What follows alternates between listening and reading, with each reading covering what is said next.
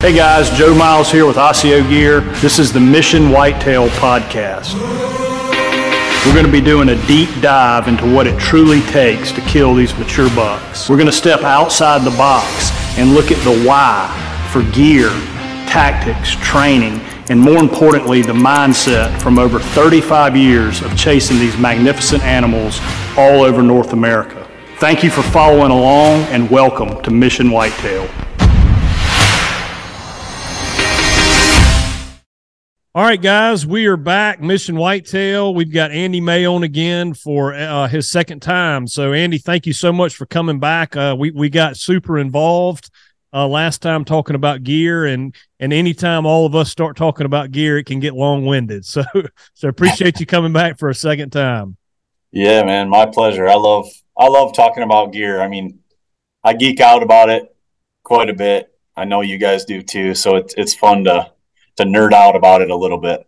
Yeah, it's good stuff. You know, I when I we were we just did the Harrisburg show for nine days up in in Pennsylvania, and and man, it went forever. And uh, one morning, I went and did a podcast with uh, the Exodus boys. You know, bunch of good fellows, and mm-hmm. we we really had a good one. And and you know, we brought up kind of the the the whitetail process or the bow hunting process, and you said something that has always resonated with me the last time we talked and and something that came back up in that podcast. And and when, when you, you you take the professional mindset you know the mindset of a professional athlete we always bring up tom brady.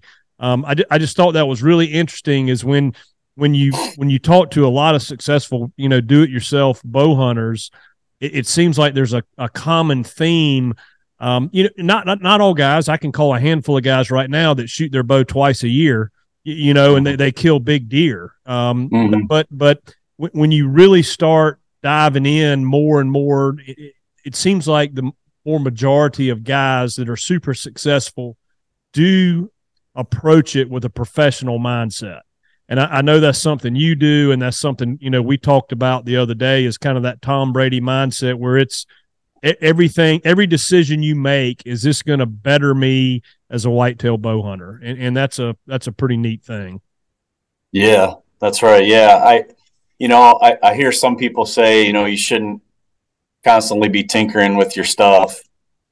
And i i can agree to that to a point but um, this time of year especially like right after the season you know it's still real cold out. Maybe um, postseason scouting time isn't really uh, quite there yet. I mean, it's it's it's getting there now, but um, for me, it's the perfect time to tinker. It's it's the perfect time to, you know, if I get a new bow, set that up, um, or just my existing bow, kind of going through things, seeing what I like, seeing what I didn't like, um, things that I can improve on. Because I I do feel like you can make these little small incremental improvements over a lot of areas, and they might be negligible you know, if you just consider one at a time. But if you if you kind of have that mindset to just keep making these little minor improvements across the whole board, I think that makes a difference. You know, and for me, for me personally, um, you know, if I if I go on, I like going into the season being extremely confident in my in my setup. I'm shooting good. It's performing good. It's forgiving, and you know, if there's if there's a way that I can, you know, test something out against something new in the off season and it gives me a little bit better performance, a little bit better broadhead flight, a little tighter grouping, whatever it is. Um, that's what I like to do. It gives me an outlet this time of year too. You know, hunting season's over. It's like I want to still be hunting and I can't. So the only thing my mind can tell me to do is like, how can I improve besides scouting the obvious is is tinkering with that gear a little bit. And uh, I'll do that for a few months and then and then once I settle in on something, then I just I just go with it and then I, I make sure I have uh you know several months shooting the same setup just so I can get confident and familiar with it. Yep. But that's good stuff. And that you know that kind of takes us right back to where we kind of left off last time. I think I've got my notes here. We we kind of finished up on strings and maybe sights. Um, but but going back, let's go back to the string because you know we we we want to get pretty deep on this, um, and so hit on each component peep sight? Is is there a particular peep sight you like or or you have found to be better over time? Yeah, so I use two different peeps. I got a couple different bows set up. Um, I really like um, it's called uh, the Total Peep. Not sure if you're familiar with that, um, but it's one of those larger peeps. It's kind of more uh, shaped like a like a cylinder, um, and it's it, it's kind of a cone going in and then a cone going out. So it get the the concept of it is if you do get a little bit of peep rotation, it's not supposed to impact your left and right because of the the shape of the uh, the inside of the peep.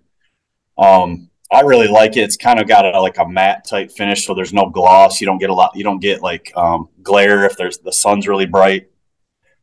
So I really like that one, especially for western hunting, things that are a little more open. Um, a lot of times when you're hunting elk, mule deer, antelope, um, most of your shots aren't like really low light. Um, you know, most a lot of times it's it's bright daylight, or uh, you know, stalking in on a, a bedded a bedded mule deer or something in the daylight, or you know, in the afternoon you still got plenty of sunlight. So I think that one really shines. I feel a little more accurate with that one. Um, but on my whitetail setup, I actually use um, I think it's called the uh, oh the Radical Peep, um, and it's one of the lightest ones on the market.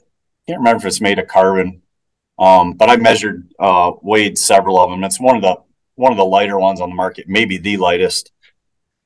And I really like it. It's simple. It's just a standard looking peep. Um, but that one, um, because of the shape, it lets a little more light in. Um, so for whitetail, I like that one a little better because that total peep, you know, those last few minutes of, of shooting light where we often get the crack at that big mature buck, that one seems a little more dim than this than this uh, radical peep. So I keep that one in my whitetail rig, although I interchange both bows constantly, so it doesn't really matter. But um, those are the two I use. I use a 3 16 inch size, and that seems to marry up really well with the sight housing that I like. About I use that uh, inch and five eighths roughly um, sight housing, uh, HHA, black gold, whatever it is. I, I like to I like that size sight housing, and that 3 16 inch peep marries up perfectly well with it. It forms that perfect eclipse. So, um, that's what I use. I've used it for a few years now, and I, I'm really happy with it. I, we we run the radicals, and you've got that one on your on one of your bows. That's kind of the tube. Yeah, it's the Hamskea Raptor peep. Have you ever messed with that one? Yep, Andy? yep. The total the total peep um, is very similar. I've actually used the Hamskea Raptor peep. Um, I actually like the, the total peep a little better. I've never um, heard of that. I might have to try that one out. Yeah, yeah, check it out. It's it's cool. Um, it's uh it's light. It looks kind of big and bulky. It's one of those, but for how big and bulky it is, it's it's pretty light. But those those radical peeps, I've I've been pretty happy with those. That's too. what I that's what I run the, the, yep. in the three sixteenths and yeah, because I'm mostly in the whitetail woods, so that yep. makes good yep. sense. Yep. So speaking of Hamskea, um, rest. Are you you running Hamskea rest or or what do you Yep. Now I have Hamsky on all my bows. Um, I just got my new Phase Four and I got that all set up the other day, and uh, I got that Hamsky Epsilon. Um, I ran that all last year. I like it. I like it a lot. It's uh, they kind of took a lot of the bulk out of um, the previous Hamskeas and the Mathews model. Kind of it, it's not fully integrated in with the riser, but they got it really sandwiched in um, in line with the riser, so you're not getting a lot of weight out to the right hand side of the bow which I like. You know, I got that bulk down, got that weight down a little bit, but I don't know, man. I shoot them good. They're quiet. Never had an issue with them. Um, I also like the the Mathews Integrate uh, QAD. I used that in the past, but I ended up just getting rid of it and just going all Hamskeas. There's one time, um, you know, and I, I hate to, I hate to you know, I'm not bad mouthing any company or anything, but there was there was one time when that, that QAD let me down, and it, it was um, freezing rain, uh, sub zero uh, weather, and uh, it got frozen in the upright position. And and I didn't. Luckily, I didn't shoot at an animal. But um, at the end of the night, when I was getting down, I went to go flip the rest down, and it wouldn't it wouldn't go down. I mean, mm. it was frozen solid there. So that was enough to kind of scare me away. Um, it's not like I do a, a, a ton of like sub zero, you know, bow hunting in, in freezing rain, but um, other than that one moment, I really, really like that rest. I like how it holds the arrow up and it's like full containment. There's no possibility of it rattling around. I really do like that. You got to be a little more careful with that Hamskea. Um, but yeah. Yeah, we we um s- same thing. QAD Kansas. It was negative nine for like five or you know negative temperatures for five days in a row, and Kevin and I were actually hunting together, and that's actually when I introduced Kevin to coffee back when yeah. you were about 20. It was, I would take bud. a thermos of coffee in the morning. I, I think you would have drank hot motor oil. Oh, yeah. It was so cold. and, and we had the same thing. It, it, it you know, our, uh, the QAD I had froze, um, one morning and that was kind of, you know, and I, I refer to the Hamskea, you know, related over to the rifle side of things. I don't know if you're familiar with Nightforce scopes, but mm-hmm. Nightforce scopes kind of a military grade scope that is just absolutely bulletproof as far as holding it zero and, and all the components being tough, tough. And and that's kind of what I relate the the Hamskea rest to. Um, they they just you know you can bang them around. You know it seems mm-hmm. like they're always in in real good shape. And we it was a little bit of a learning curve. Ke- Kevin, you know, he he tinkers more than I do, and and is actually a bow mechanic, so he he messes with them more than I do. And it seems like the Epsilon, we there was a bit of a learning curve there. Maybe the first one we had had some tracking issues, or a bearing was out, or something. But yeah, we got one of the very first ones, and like the internals on the the clicker was kind of getting jammed up, but we we ended up just taking it apart and it it just had like a little shaving or something from a screw kind of lodged in there. But um, other than that, I mean, I I like them a lot. I like how you can tune how they their speed for when they drop away. Like you mm-hmm. can have it hold it longer, or you can have it hold it less and drop away. I've I've uh, tinkered with that a good bit to see if it really made any kind of difference. Um, yeah, I, I like that having that ability to do all that stuff. I like how you said we took it apart. Like I, I was in on that. Yeah, Kevin took it apart. Joe was there. Yeah, I, I, was holding the flashlight. yeah, there you go. Not in the wrong spot. no, no, I was, I was, I learned that at a very young age to hold it right on the spot. Oh, good stuff. All right, um, couple more for you on qu- on equipment, Andy. Uh, quiver, anything special there? Yeah, so I run a, a couple different quivers. Um, I have that Mathews one piece, um, that that new one that holds it really close to the riser. Uh, that thing's, I really like that. I just like how what Mathews is doing and, and kind of getting everything in line. Really helps with balance. Really helps like it doesn't feel like you're carrying this big awkward thing that's got accessories hanging out every which way. Um, with that said, I don't shoot with my quiver on, so um, when I get in the tree, it comes right off. So there is, uh, I'm gonna I'm gonna forget the name of this quiver. Um, there's another quiver. Um, can I go grab it real quick? Yeah, man. Have at it. All right, here it is. I would never would have remembered the name. Um, but I really like this quiver. It's called the Conquest. Okay, okay? and what what's uh what's kind of cool about this one is it just has these little grippers here, and you just squeeze them, and it comes right off. So it's really like really easy, super quiet, one hand operation. I use this one out west when I'm hunting uh, mule deer or antelope, and I have the I think it's uh um, oh, Total Peep also makes this little attachment that goes around uh, hooks to your belt. And what it is, it's basically a little plastic piece that your belt can go through. And then you can get an extra, the, the piece of the quiver that goes on your bow where, where this would attach to. You can get an extra one of those and attach it to that plastic piece.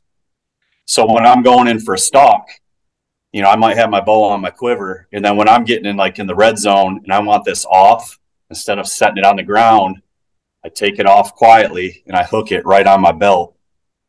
So it, I can I can put it right there, and then I have it right there on my belt. Um, you can actually rotate it. So if you're stalking on all fours and your fletchings are straight up in the air, you can rotate it back so your fletchings are pointing back, so there isn't something above you.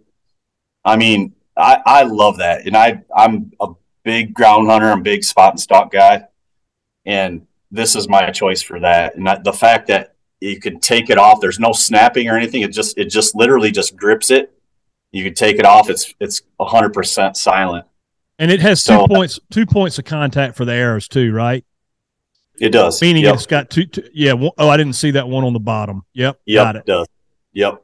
Yeah, which is super important, you know, and keeping your arrows in the quiver, especially when you're crawling around the, in the bush or whatever. But that that total peep uh, attachment that goes on your belt, if you're a spot and stalk guy and you like shooting without your quiver, I mean that thing is just it's just awesome, you know. And then you don't have to like you're moving your bow, you know, you're crawling, you're moving your bow, and then you're moving your quiver, or maybe you set the quiver down and you have to adjust, and then your quiver's over there. It's it's always right there on your hip, so it's it's a it's a big deal, man, and it gives you a quick follow up arrow. Absolutely. Um, yeah, but I tune my bow. I tune my bow and I practice with the quiver off. So when I put the quiver on, it, it changes the tune of my bow. It actually adds quite a bit of weight. So I don't mind taking a shot with the quiver on if something happens quick. Um, in fact, when I go elk hunting, um, a lot of times I'll tune that bow to shoot with the quiver on because you know how it is. You can be calling up, they could be they could be on you really fast. So, the, um, if I'm planning a hunt like that where it's likely I'm going to need the quiver on, I'll tune the bow with the quiver on. Yep. Yeah, that's a good idea. What about stabilizers, back bars, and your grip? Anything funky with your grip, or just shoot with the regular regular factory grip? Well, it's funny you say that because um, I I I actually uh, don't mind the engage grip um, too much on the Mathews. It's comfortable for me. Um, I think sometimes I've noticed that I'll grip it and my hand will be, you know, in an ideal spot. And then maybe a few shots later, I'll grip it and it might slide up a little or it might be just a little off. And I like a grip that just when you go to grab it, your hand just goes to the right spot every time. And I think I think because that engage grip is a little narrow at the top, like I can actually slide my hand up and get my finger like above the shelf. So I just I just have to be more cognizant of making sure my grip is exactly where I want it on that um, on that engage grip. So I um, I've messed around with the Ultra View grip, um, and that's a pretty good one. And then I just recently got um, Total Peep again. Total Peep makes a, a Mathews um, grip, and I've been shooting that one today, the last few days, and it creates like a um, a shelf that kind of goes over your index finger. So you you bring your wrist up, and it hits that it hits like a, a top, you know, so you can't really reach your finger around up to the arrow shelf. Which with that engage grip, you know, you can you can slide up and get that index finger right up there. So I don't know. I'm still messing with it. Um, I want to see if I shoot well with it, if it's if it's forgiving, it's a little bit higher wrist.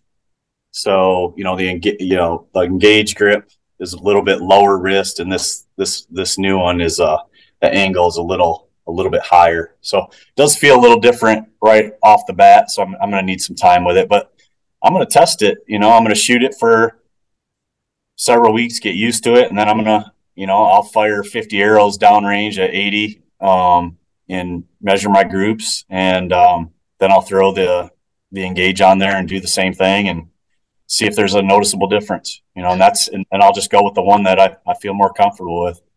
And, and that you know, with that shelf like you're talking about, it gives you a touch point, a consistent touch mm-hmm. point. And it that does. you know, just like when you you know, you, you've got your nose on the string or a kisser button or whatever, another touch point, and, and that's got to help to repeat the process. Yeah, and I'll that's what it feels like.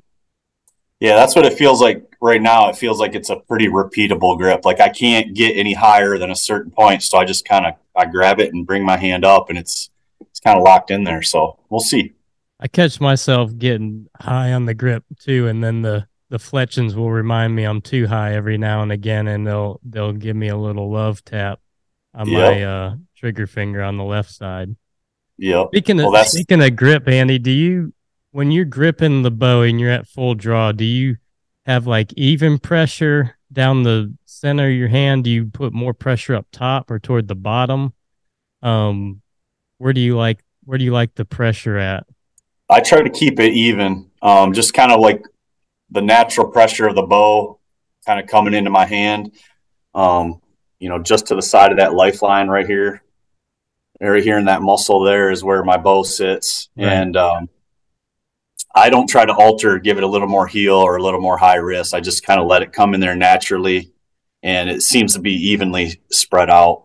I don't I don't try to like change anything because I feel like I, I wouldn't be real consistent and be able to do that, you know, each and every time. But I had the same thing happen to me. Like, you know, I'll shoot with that engage grip and everything's fine. And then every once in a while I shoot one and it, it, you know, I get a fletching that hits my finger. I'm like, well, I'm obviously not doing the same thing every time, you know, so that's not good. So that's what's prompting me to prompting me to check out some other other grips, see if there's something out there I can. Uh, but the Ultra View is a good one. Um, it's got kind of more of a flat back, more of a blocky, and it's it's very smooth. And then this uh, this new Total Peep one is uh, it's got a little more gritty type texture. But those are, are you know two worth looking at. Yeah, I'm probably I'll probably be ordering one. I already put Total Peep in my phone in my browser so I don't forget. That's what I was doing. they got some good stuff, man. Yeah. Yeah, I catch myself every now and then doing like a a high, you know, putting my wrist into it like a high wrist grip. And then I'm like, well, mm-hmm. now you're using more muscles than you need to instead of being relaxed and just having that pressure you know, throughout mm-hmm. your whole palm, and then it's kind of making all your bones in line with the bow. Um, so maybe the grip will help me, but I I have the same problem. I get I'm obviously moving something throughout the practice, and that's something I don't think of when I'm about to draw back on a deer and shoot them. That's for sure.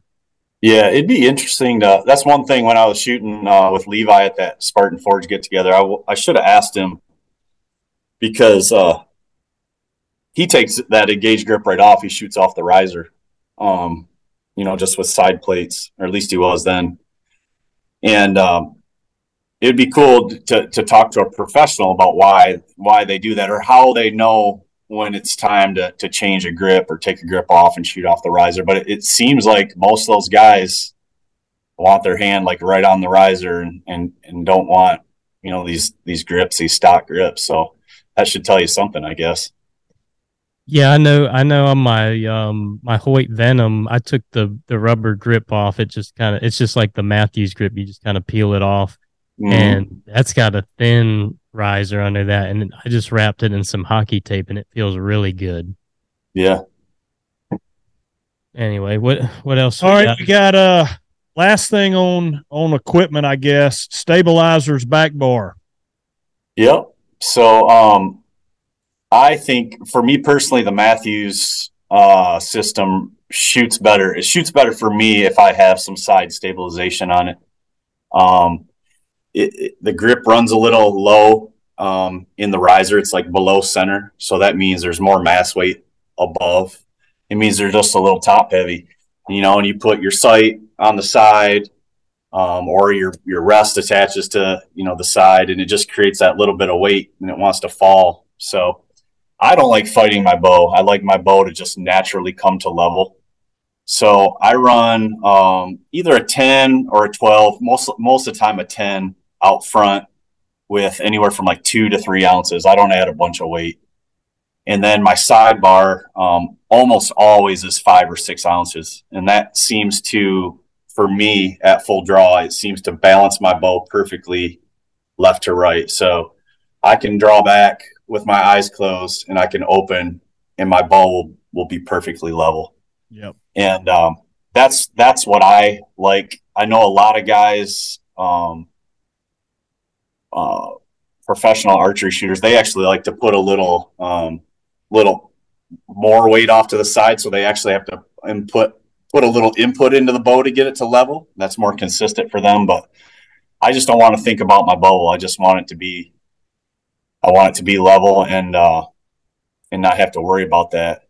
And then what I'll do is I'll I'll always kind of I'll analyze my pin float. So like I'll you know I'll draw back and I'll hold like on a 3D target or on a circle or whatever, and I'm just kind of looking at what my pin's doing, you know, and if it's if it's real jittery, if it's moving around real quick, you know, I might add an ounce or two in the front, and that usually calms that down. If I have a if I have a pin that's constantly wanting to like drop drop out the bottom, it like floats here, floats here, and it drops that that seems to be an issue for me. You know, I'll, it'll be floating, floating, and then it just kind of drops out the bottom.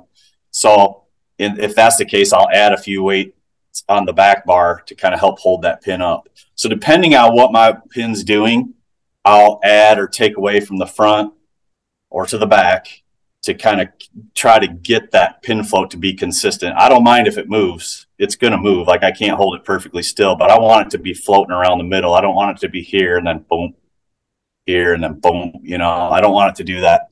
And I also, I personally don't love a, a real jittery pin. You know, if I take all my stabilization off and just go like bare bow, I, mean, I can still shoot okay, but my pin is like moving around a lot more. So by adding that mass weight, kind of slows it down. It gives me a little more calmer sight picture. Personally, I like that more slow kind of moving pin, but I don't want it like moving way out like this. So I use those those bars and add those ounces either in the front or in the back to just kind of get that pin where I want it, and then it just kind of hovers there. Then I could we, just then I could just focus on my shot execution. And we we talk about that a good bit about having a little heavier bow. Um, because mm-hmm. you, you look at what well, I keep going back to rifles, but you know, you look at guys that are bench shooters and stuff, they're rifles, you know, those bull barrels and all that, that that's a heavy rifle. And, you know, you don't need a 20 pound bow by any stretch, but wouldn't you agree, Kev? I mean, most of our bows are, are fairly on the heavy side. Yeah, by the time we put our sights and and our sidebars on them, they're they're on the heavier side. You wouldn't you wouldn't pick them up and be like, "Wow, this is super light." light. They're not super. We don't load them up with a ton of weight. I think what what do we got? Like probably six ounces on the bars altogether at the most. But I, I don't think um, we don't shoot a super light bow either.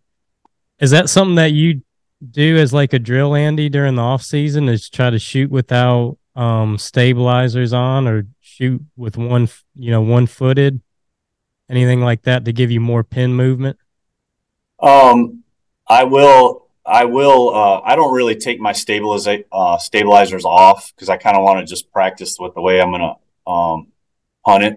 But I do often um, put myself in like challenging positions to shoot because that's that's kind of what I've, I always find myself in some sort of challenging position yeah. or some sort of awkward position when I'm hunting.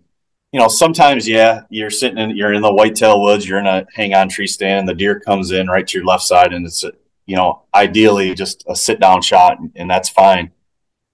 But you know, when you're hunting from the saddle, sometimes you got to move a little more. Sometimes you're using a little more core stability. If you're on the ground, you know, you might be. I've I've had to um, be at full draw and then and then squat down a little bit to make the shot under you know under some cover. When you're out west in the mountains, you got kind of uneven footing.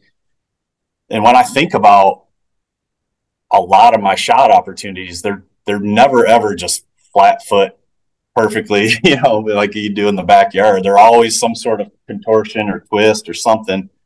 So I'll do my tinkering and my testing on flat ground in the backyard, you know, in my flip flops or whatever. But then once I figure out what is is shooting the most forgiving and what I have the most confidence in, then I go to more like real life training mode. You know, shooting from the roof, shooting from tree stands, shooting from a saddle, getting on a side hill, putting my one leg up on a rock or a stump, and and really challenging that. That's a great drill. The the one legged drill, standing on one foot, is a great drill to see if you're really focused on the right thing for a good shot execution. because that will rapidly move your pin. And if you do that and your pin's all over the place and you're like, you know, stopping and going, stopping and going and trying to time it, well, it tells you right there that you're, you know, you're slapping the trigger and trying to time the release. But if you can just accept that movement and run a good shot execution, then you know that's then you're focusing on the right thing. You're focused on on actually executing a good shot and not worrying about what your pin's doing. Yeah, and that's that's my problem. A lot of times, I'll I can't keep the release moving. Once I get on target, it'll get going, get going. I'm like, okay, and then I lock up, and then it's like, okay, keep going, and then I lock up, and then finally, mm-hmm. boom, and you're like, all right, I don't know if I can do that again. And then sometimes it's on the money, and other times yeah. I really got to talk myself through it.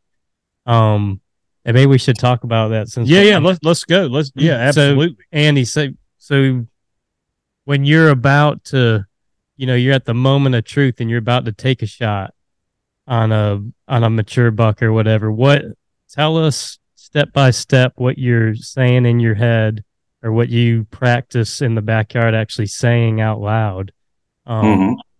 Like, I because I know you have a process. I heard you talk about it on the the um, Spartan Forge get together. I want I want to touch on that again because that's what I'm really into is getting over yeah. that hump. Yeah. Well, I, I I was in the same spot as you. You know, back in like 2010, 2011, I was really struggling with you know, locking below the target and slapping the trigger. And, and I was dealing with target panic big time. Um, then I f- kind of identified what I was doing and, and, and worked through it, got the help I needed and completely, completely redesigned the way I shoot. And it's just been, I mean, now like I was really struggling back then to even enjoy archery because I was just screwing up so bad. You know, my target panic got so bad and then it made me fall in love with archery again once I was able to get through that and uh, develop a good shot execution process. But to answer your question, um, when I actually come to full draw, like the deer standing there in the in the lane, I come to full draw and I'll draw the bow back, and then I just kind of naturally come to my anchor, touch my nose of the string, and then I what I, the way I describe it is I splash the pin right on the spot. It doesn't matter if I'm shooting at a deer, or if I'm shooting at a little circle in the backyard, I splash it on there. And what that means is I immediately put the pin right on the spot. I don't creep up to it. I don't bring it in from the side or down. I splash it on that spot. And then I'll just say, um, settle. And basically, what that tells me is just like, just settle, just relax, you know? And then I'll say aim. And then it's basically what I'm telling myself is I'm walking through my, my myself through these steps.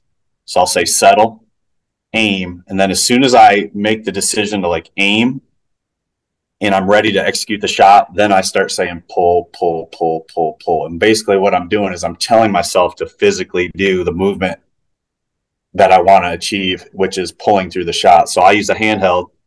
My thumb's on the on the trigger and I'm pulling like this. This is exaggerated, but I'm pull, pull, pull, pull, pull until the shot goes off. So when I'm when I'm actually shooting at a deer, my thought process is very very mechanical.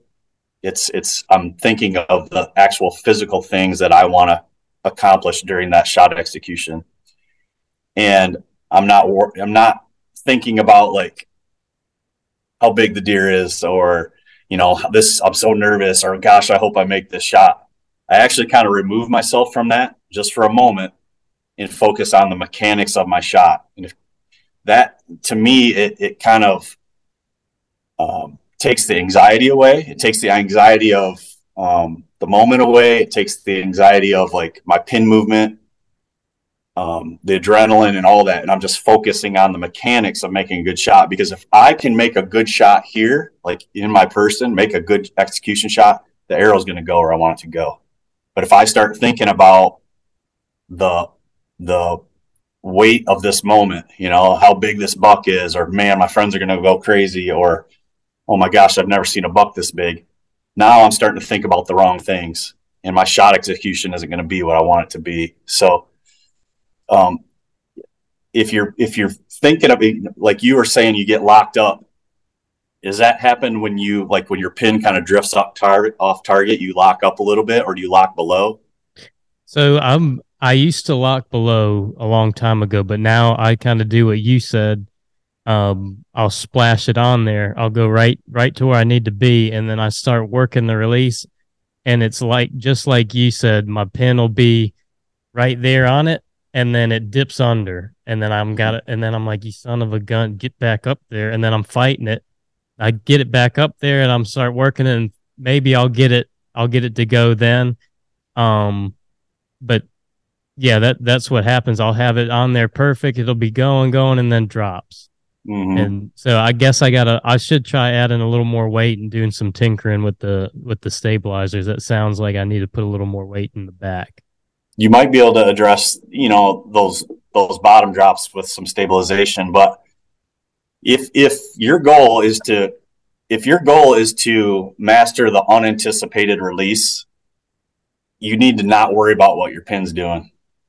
What you need to do is well, you know, once you decide you put your pin on that target, on that deer, on his vitals, you stare at your spot and you just let your pin float. It's it's gonna move all over the place, but it's called um, you know our brains will constantly recenter the pin, whatever we're looking at. So, you know, if you're staring at a circle on your block target, your pin's to do this and then it's to come back to center and it's to keep coming coming back to center like this and it's to do some sort of figure eight but it, it's always coming back to center and as long as you focus on that it's always going to come back so if you are starting your release stopping your release starting it every time it drifts off the off the circle that's anticipation you're you're focusing on the aim and you're not focusing on the shot execution so you'd be surprised if you were to like if you were able to measure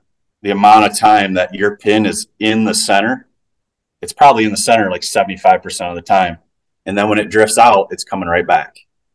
So there's there's times where, you know, it might be here and your shot might break when it's here and it'll still hit in the center because it was coming right back. And even if it did break with it when it's a little off center, I mean, you might be off what an inch or two. So what you need to focus on or what I need to focus on if I was dealing with your issues. You can you can you know take this if you want.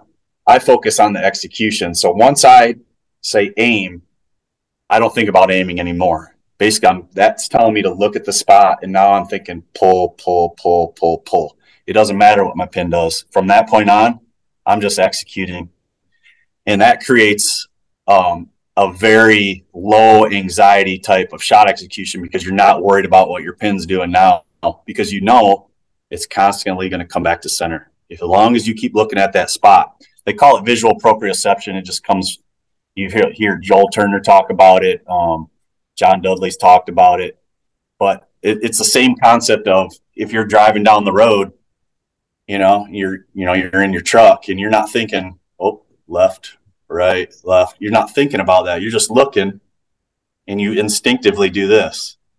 And when you're at full draw and you just look at your spot, you're instinctively bringing that pin right back to center. You're not thinking about, oh, bring it up, oh, left, oh, right.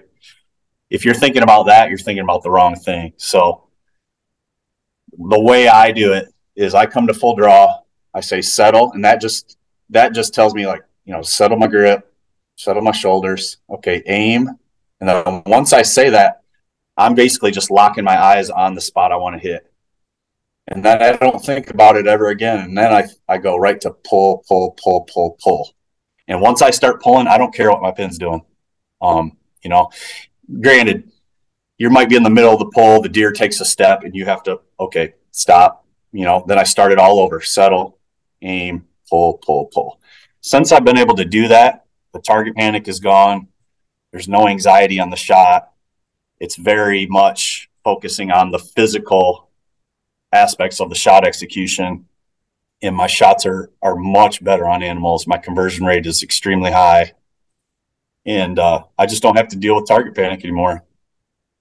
Yeah, I think I'll I'll have I need to be harder on myself with it. I guess I'll, I'll have a handful of shots when I'm practicing where it's perfect, unan- unanticipated. Like you said, um, I would break the shot and it'd be like a dang explosion because you didn't even didn't even know it was coming. And I was mm-hmm. like, well, that's left, and I'll look through my binos or whatever, and I'm like, damn, it's right in the center. mm-hmm. So, but then I'll I'll grab another arrow, and I was like, well, that was good, and just rip it back and and like I said, grip it and rip it, and then I'm like, well, all right, that wasn't that good. Get back to it, and it's just it's just a a mental thing, a big mental thing that, and that the way Joel Turner explains it, where um, it's kind of like going through different rooms of a house. You go mm-hmm. go through the front door, you hit the aiming room, and then this room, and and now it's the what what what do you say? The last one was the release room or the shot execution room, something like that. Mm-hmm.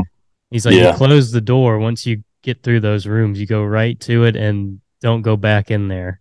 And that's that's right. That's my problem. I got to quit going back in the other rooms.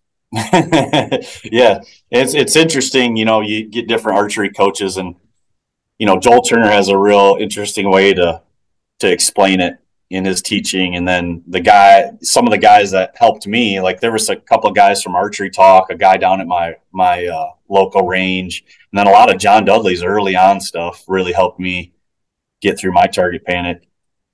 And they all kind of have different words and you know explanations of how to get through it. But when you really look at it, they're all telling you the same thing, you know, and it's to it's to focus on the shot execution and get your mind off the moment, get your mind off how bad your pin's moving, um, and just focus on the execution. But you know, we should mention too, like if there's guys out there that are slapping the trigger and they're, you know, they're killing animals and they're not having any issues, don't change. You know, don't don't do anything different. For me, it was costing me animals and I was missing targets in the backyard because my target panic was getting so bad. And I had no idea, you know, it's the way I'd shot my whole life. And I had to, I had to kind of relearn the, the right way to shoot a bow and the right things to think about. And I'm just so glad that I did because it's just so much more enjoyable now and shorter track jobs. Um, you know more animals on the ground higher confidence and uh, just enjoying it a lot more you know it's like it's like anything that is is precise like hitting a baseball for example mm-hmm. you know you you can get in a slump mm-hmm. and and you know some guys I, I we, we had a, a third baseman in, in college that, that could hit the cover off the baseball and i won't mention his name but mentally he was not the most a, a cute guy, and and you didn't ever want to talk about slump or mechanics or anything around him because it would ruin him. He would he mm. just knew how to get in the box and hit the baseball. See mm-hmm. it, hit it, end the story. And then there were there were other guys that had problems and really had to go through the mental process of hitting a baseball. So so hitting back to your point about guys that do push the trigger or pull the trigger um, yeah, I mean, don't even think about target panic. The, the worst thing, if what you're doing is working, you, you push mute on this segment of the of the podcast, right? Stick with yeah. what you're doing. But but if you do get into that, um, th- then the, the, the beauty of it is there are ways to get out of it, right? It's, oh, yeah. it's, it, it's not the end. Um, so you, you can get out of it, and and everybody will hit a slump at some point in their archery.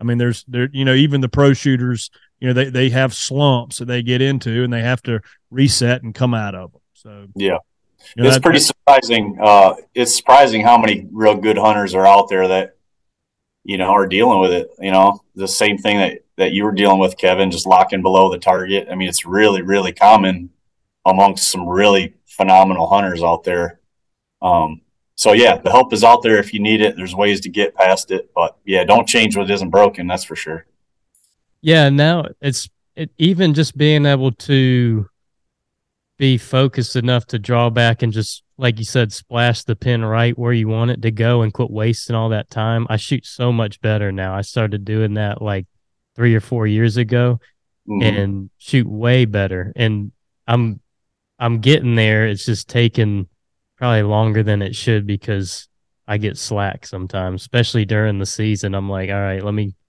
let me go shoot a few rounds and I'm shooting shooting good. Um, but I'm gonna I'm gonna really step it up this soft season. What else we got? All right, uh, let's let's completely shift gears from equipment, and I, I, know we talked a little bit this off air before we got started about how many times you've gone through your your hunting tactics and how how you do things. So let let's just hit on that briefly, Andy, if you will. You know, you, and you know I'll let you you speak, but you know you do some ground hunting, which is a little bit different some low saddle hunting. And for our listeners that, that haven't heard kind of your style, just briefly go through that, and then maybe we'll get into a couple deer stories and and call it a night. How's that sound? Sure. Yeah. Um, yeah, I do. Uh, I I hunt a lot of different states. I hunt a lot of different areas within my home state. Um, I don't really have um, like a specific piece of property that produces every year. Um, I have to bounce around and sometimes cover several counties to find a single deer that I'm interested in in pursuing. Um, it, it's just, especially up here in Michigan and some of the parts of northern Ohio where I hunt, that the the lack of mature deer it just makes it really tough. You know, so I, I do have to spread my net far and wide. So I don't hardly ever anymore like prep a spot or prep a tree or you know or get stands hung. I used to do that um, in my early years. And what i found was i'd prep you know 30 40 50 stands and then i wouldn't hunt but you know a couple of them and then i was bouncing around to different areas where i didn't have a stand. So occasionally um, you know there's a good spot in a good area maybe maybe a good rut funnel or something that if it's on a piece of permission ground, I'm I might prep that stand or, or trim that tree up and make sure everything's good to go. But 90% of the time, I am like on the fly and um, essentially what I do is I try to locate a deer, um, at least around home, locate a deer to go after, and and then I'll um, depending on where he is, and that's where I start to focus my time. But I don't know where that's going to be from year to year. Like this year, um, I was hunting a county, you know, two counties away from me, and didn't even hunt my home county hardly at all, because that's where the one of the deer, one of the two deer that I saw that were are found that was mature. That's where you know that's where he was. Um, it was on a piece of property that I didn't even hunt at all last year, and probably, you know, in the last ten years, I maybe I've hunted it three times. You know, so it's um, it, it really just depends. But I don't spend a lot of time prepping trees anymore. It's more like okay, find the deer, and now I'm going in there kind of on the fly, more of a mobile type setup.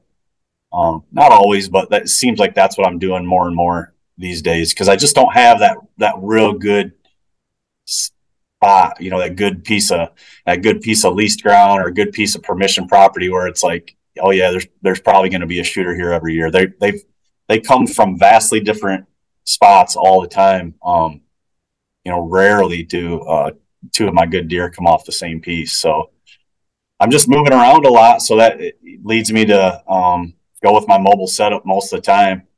And as far as like hunting low, um, a lot of that reason is uh, because I, I, do have to get in tight to these deer, especially like when you're talking outside the rut. I try to narrow down where these deer are, and I'm often like, you know, going in and kind of still hunting and reading sign on the way in. And then, you know, when I think I'm getting close, like I don't want to make a bunch of racket getting up 25 feet in the tree. You know, I don't really want to create that commotion and get up there where I might have to like move some limbs or, you know, saw some stuff down. So a lot of times I'm trying to be so delicate and quiet in my approach and my setup that I'll hunt, you know, just high enough where I can get in completely silent um, and, and try to pull it off that way.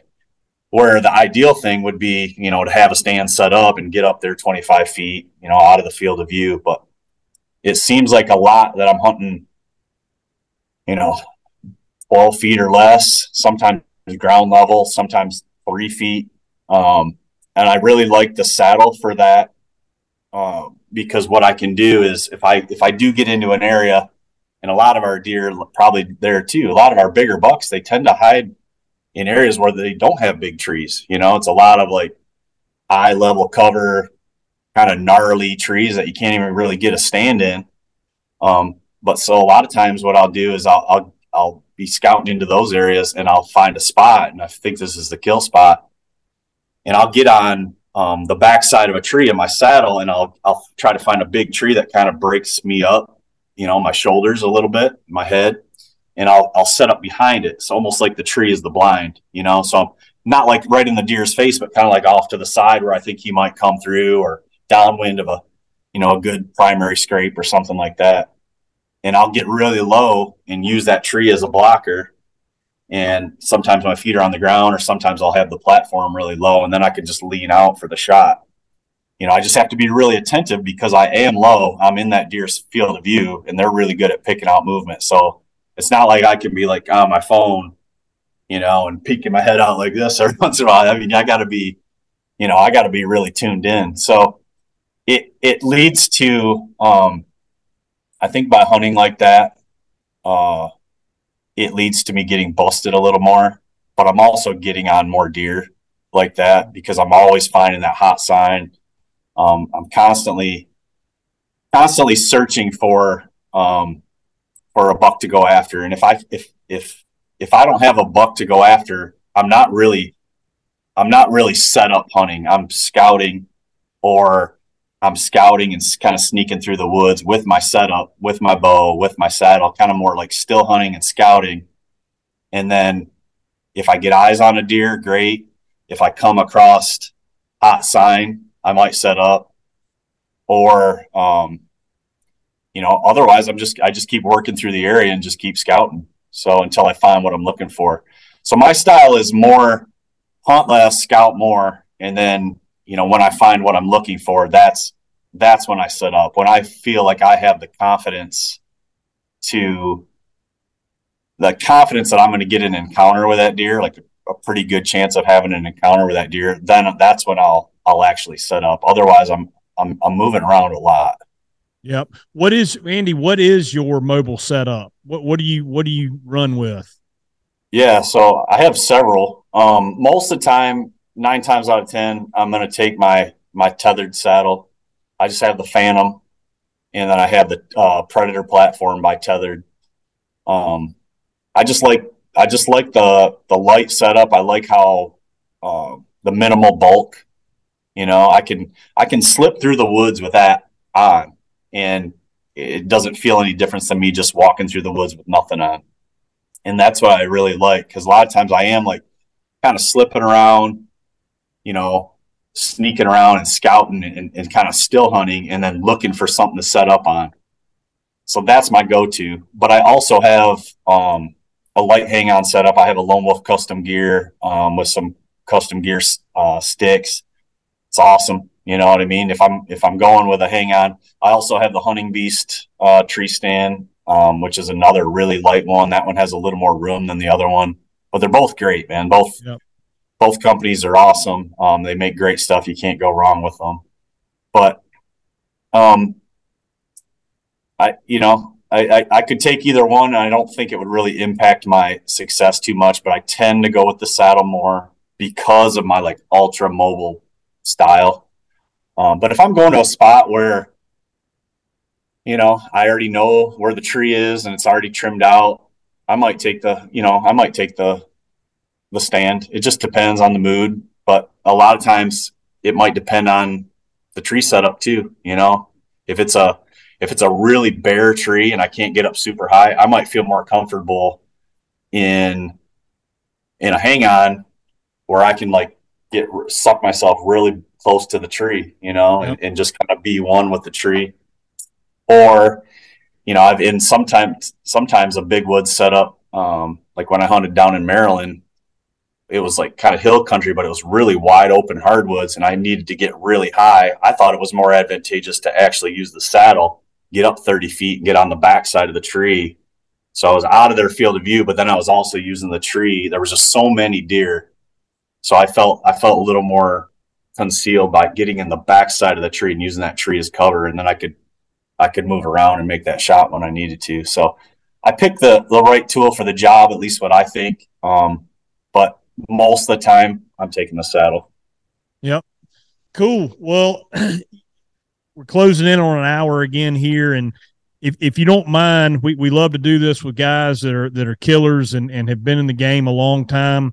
Walk us through a, a deer or two that, that you have have played the game with, locked horns with, if you will, and and kind of spent a maybe a year or two going after and uh, from from start to finish, and and just because I think everybody can learn from those experiences when guys talk about you know the it's just so much to learn from a guy that, has been successful on a, a mature buck and has chased it for for quite a while. Yeah, yeah. There's t- uh, two that uh, came to mind. They're actually both Ohio bucks, and both both kind of recent. You know, in the last four years or so. Um, they two different tactics, and I'll, I'll kind of try to buzz through them a little bit. But the one um, was a big, mature six point. He's one of my one of my favorite deer that I've ever killed. He's super mature. I don't know how old he was, but he was five plus. Um, really heavy. He scores 146 as a six point. I don't like to score my deer really that much, but I had to know. you know? Yeah, yeah. That's, a world class six point. yeah, I world class. that one. He's super cool, just real heavy, big beams. Um, but that deer, um, it's interesting because he lived in some really, really open pancake flat country and not like Kansas where there's, you know, CRP. I mean, it's flat ag. This area is aggressively farmed. I mean, they're taking the beans and the corn out like opening day of bow season. I mean, it's it's like there's not much there. There's little tiny woodlots, little drainages here and there. Um, but when you when you zoom out on the aerial, you're like, where there, there there's no deer there like there can't be right but there are there's not a lot of them um, the downside is there's not a lot of mature deer because the gun pressure um, they're they're very very effective at, at pushing the deer out of these little pockets and killing them so it's very rare to get like a even a three or four year old deer to go after but this deer somehow made it um, i had seen him the year before and I was actually focused on a um, a different ten point. I, I would have been happy with either one, but there was a ten point that I had glassed. I ended up shooting him, and you know you only get the one tag in Ohio, but I kind of kept tabs, just kind of glassing and driving around when I could um, on this other big six point. And what I noticed is he was very, very nomadic, and he liked to he used um, a lot of like the standing corn or these little ditches for travel. Um, even on sections where there were no trees, I would often see him like just sneaking along this little ditch. And when I say a ditch, I mean literally just a little shallow drainage ditch, you know, in a field where the runoff goes in. And um, he would either be down in those or he'd be right along the, the edge. And he seemed to travel through the landscape using um, using the standing corn or those. And he really seemed to avoid like the woodlots and you know where all the hunters were.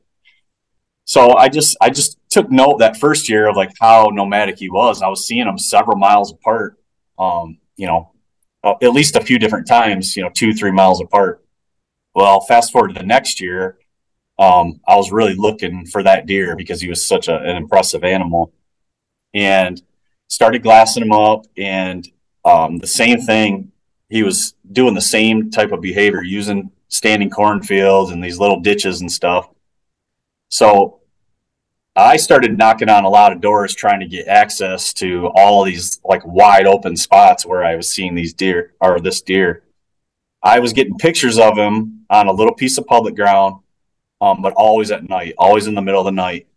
And then he left some really big signs, really shredded. He had a, a like a hook coming off of his base, a lot of like knurling around the bases. So his rubs were very uh, identifiable. And this area just doesn't have numerous mature deer. So like I would see these shredded up rubs and I assumed, you know, they're probably yeah. his. And I was finding them on that piece of public. And then I had permission over here a mile and a half. And then I was finding sign over there. And then I'd see them like in between and then I had permission on, on, another piece over here, and then I'd get a picture of him over there. And what I concluded was he was doing like some sort of like three, two and a half to three mile triangle, um, basically in an area that has hardly any trees.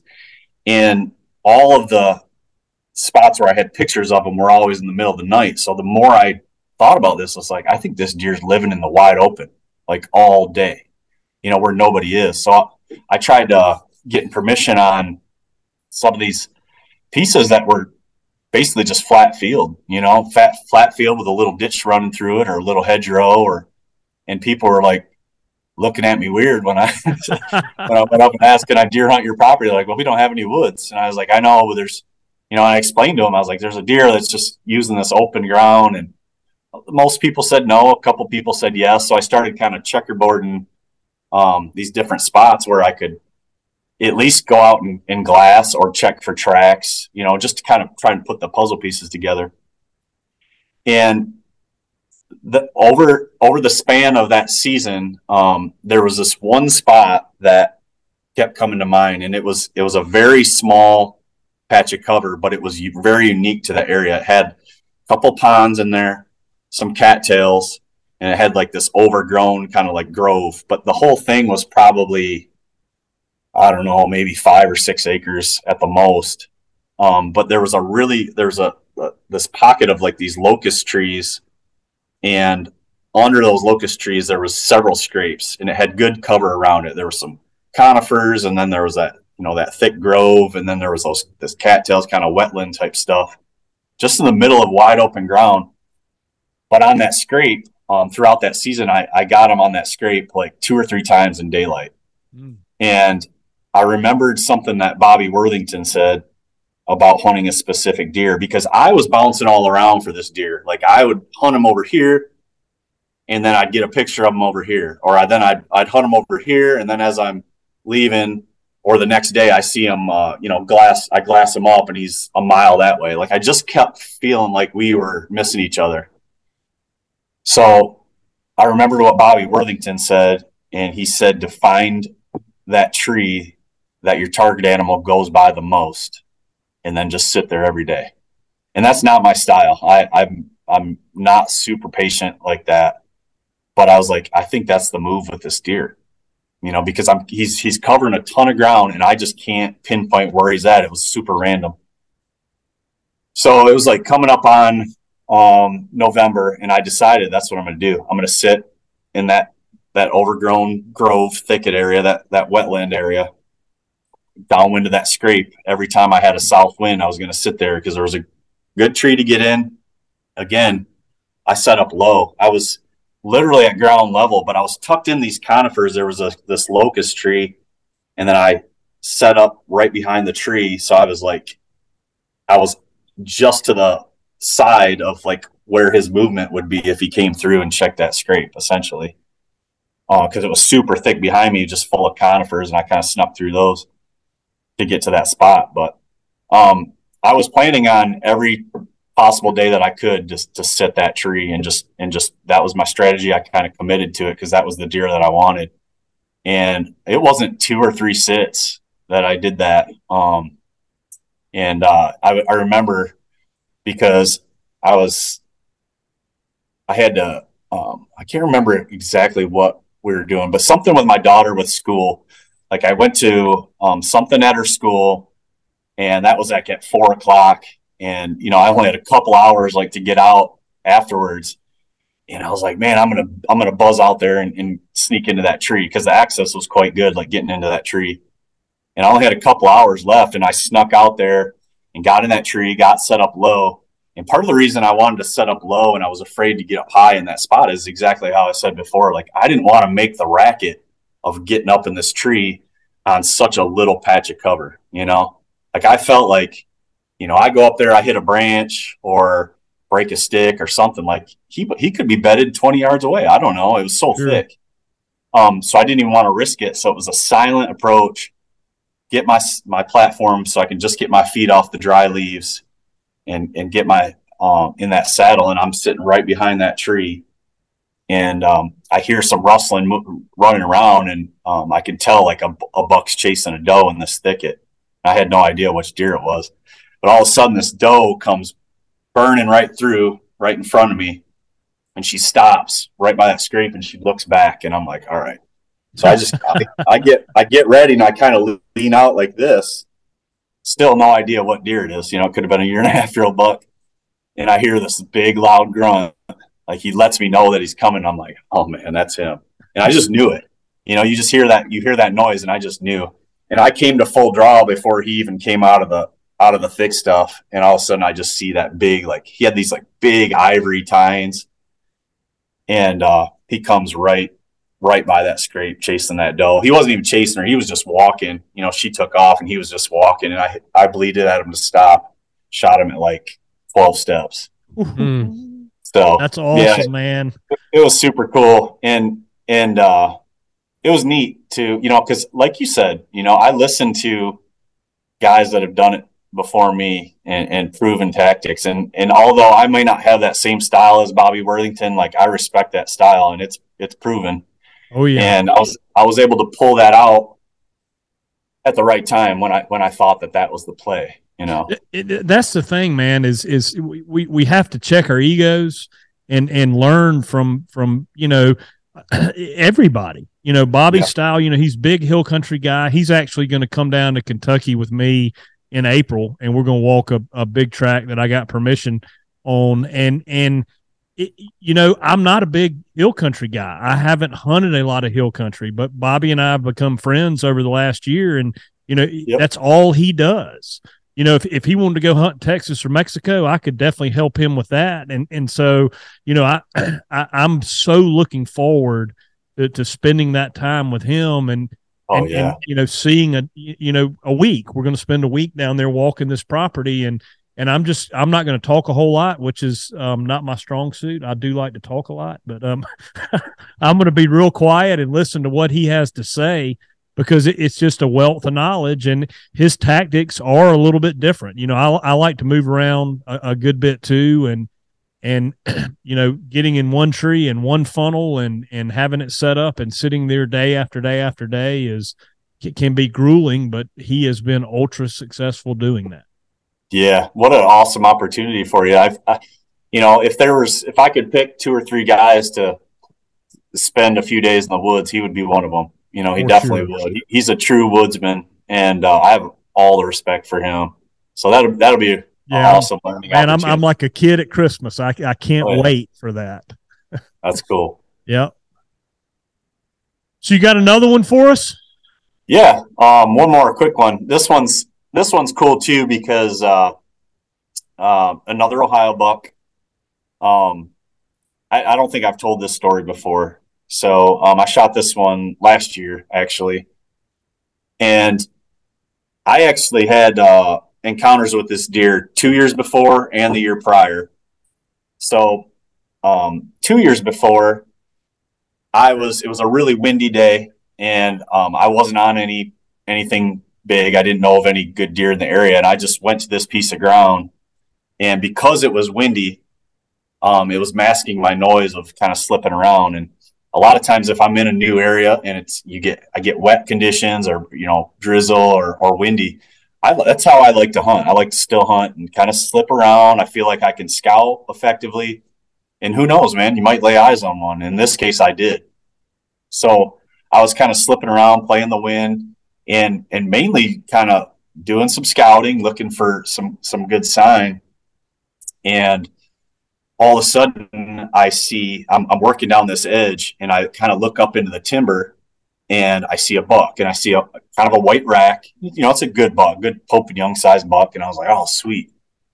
And I have no problem taking a deer that size, especially if the hunt is cool. You know, I'm not going to do it on a piece of managed ground like where we're passing, you know, trying to, you know, pass some three, four year old deer or whatever. But this was a, um, a piece of ground that is heavily hunted. And I thought, what a cool opportunity to sneak up and try to get an arrow in this deer. So he's coming down and uh, coming down kind of off this hill, and I'm sneaking down the edge, and I, I start, um, I see him coming down, and I'm trying to pick up the pace so I can cut him off, and I really think I'm going to make this happen.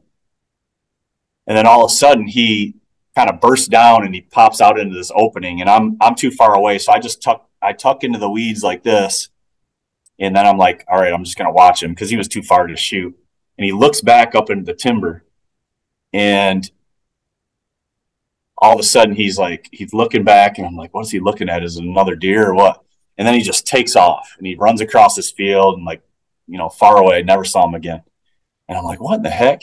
And then all of a sudden i see this guy walk out of the woods and he's got a crossbow.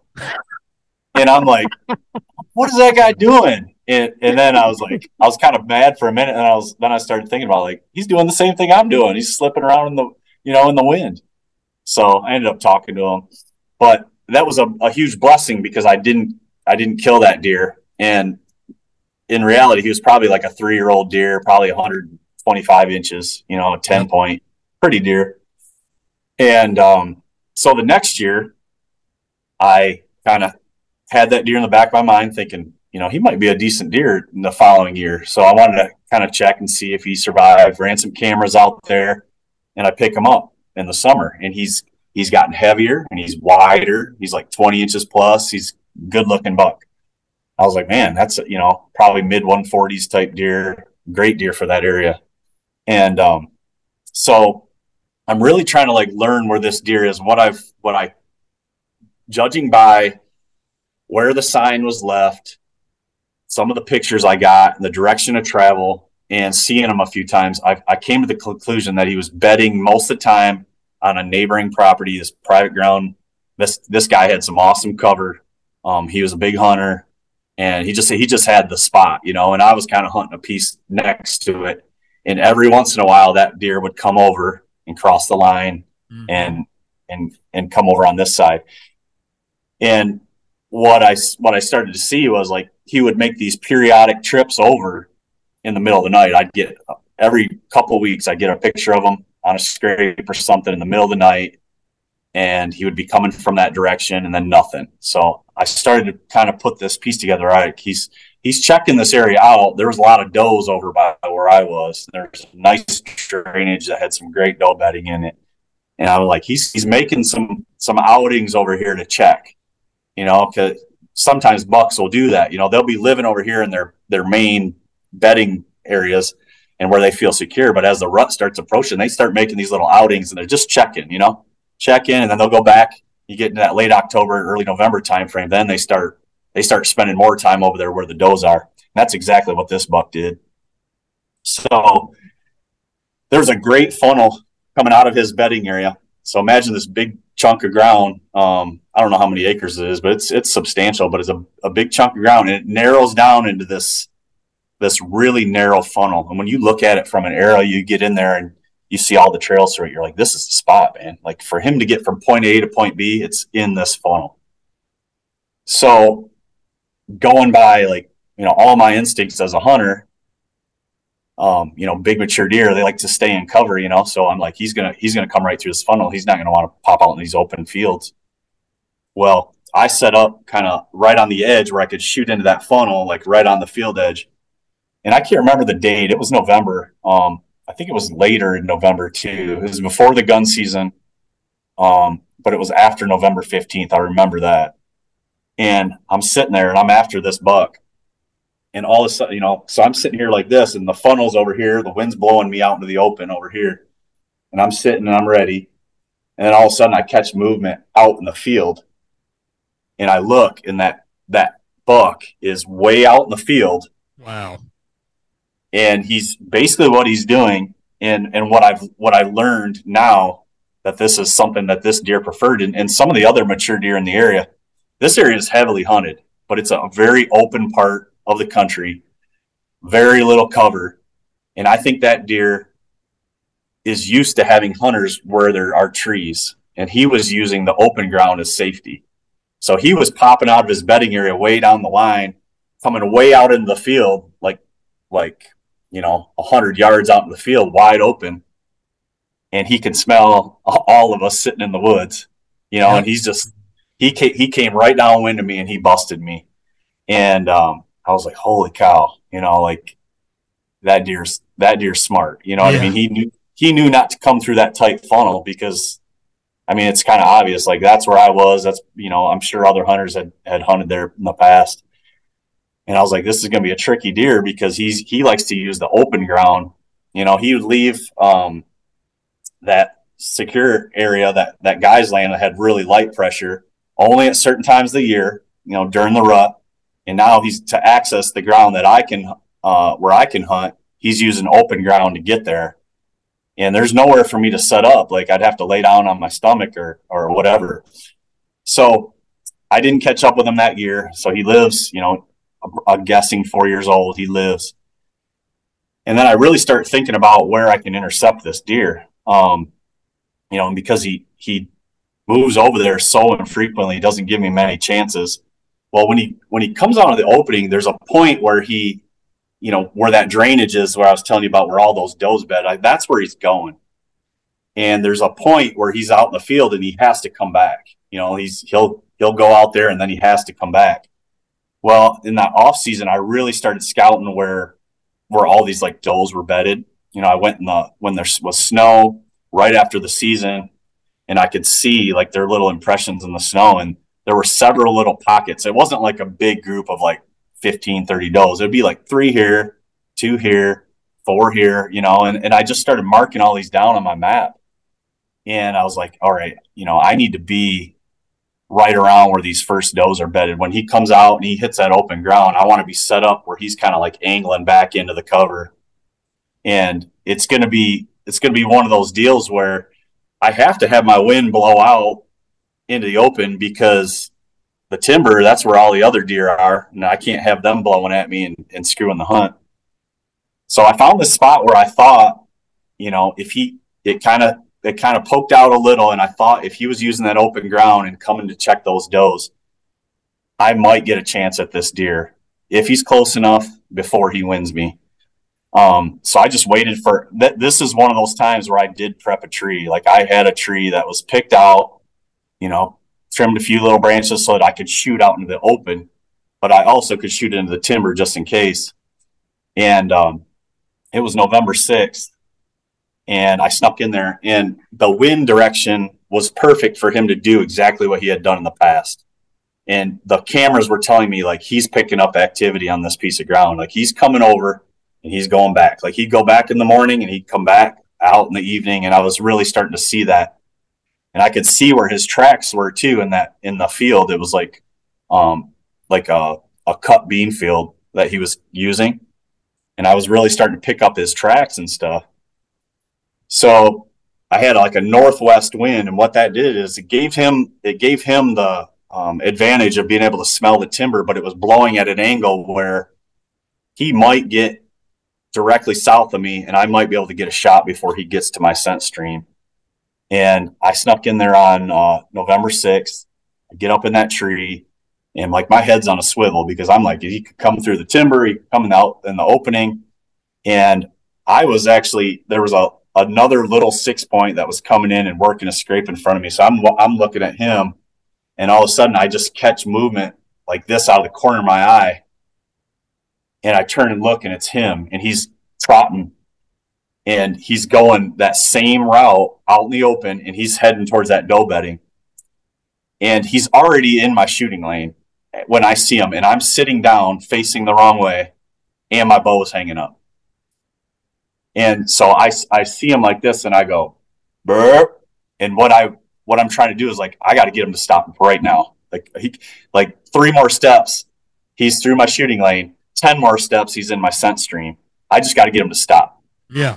So I, I go burp. And as soon as I did that, I just stand and I grab my ball and I just, I start rotating like this, just slow, just slow. And he's looking, but he's looking at ground level you know, and I'm way up here. I'm, I'm actually kind of like up on a ridge slightly, and I'm high in the tree because I was able to prep that tree.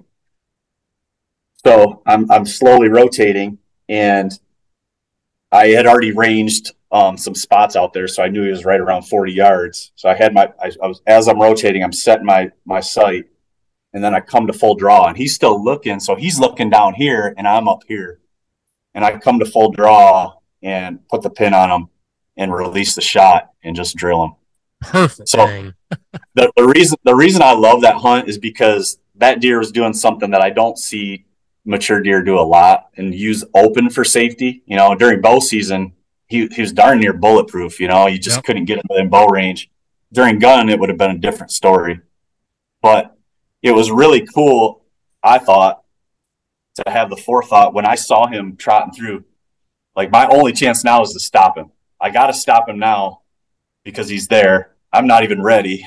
Yeah, you know? yeah, he's gonna be gone either way. Yes. So I like I stopped him and stood at the same time and just kind of grabbed my bow and, and rotated and came to full draw, kind of like all in one motion.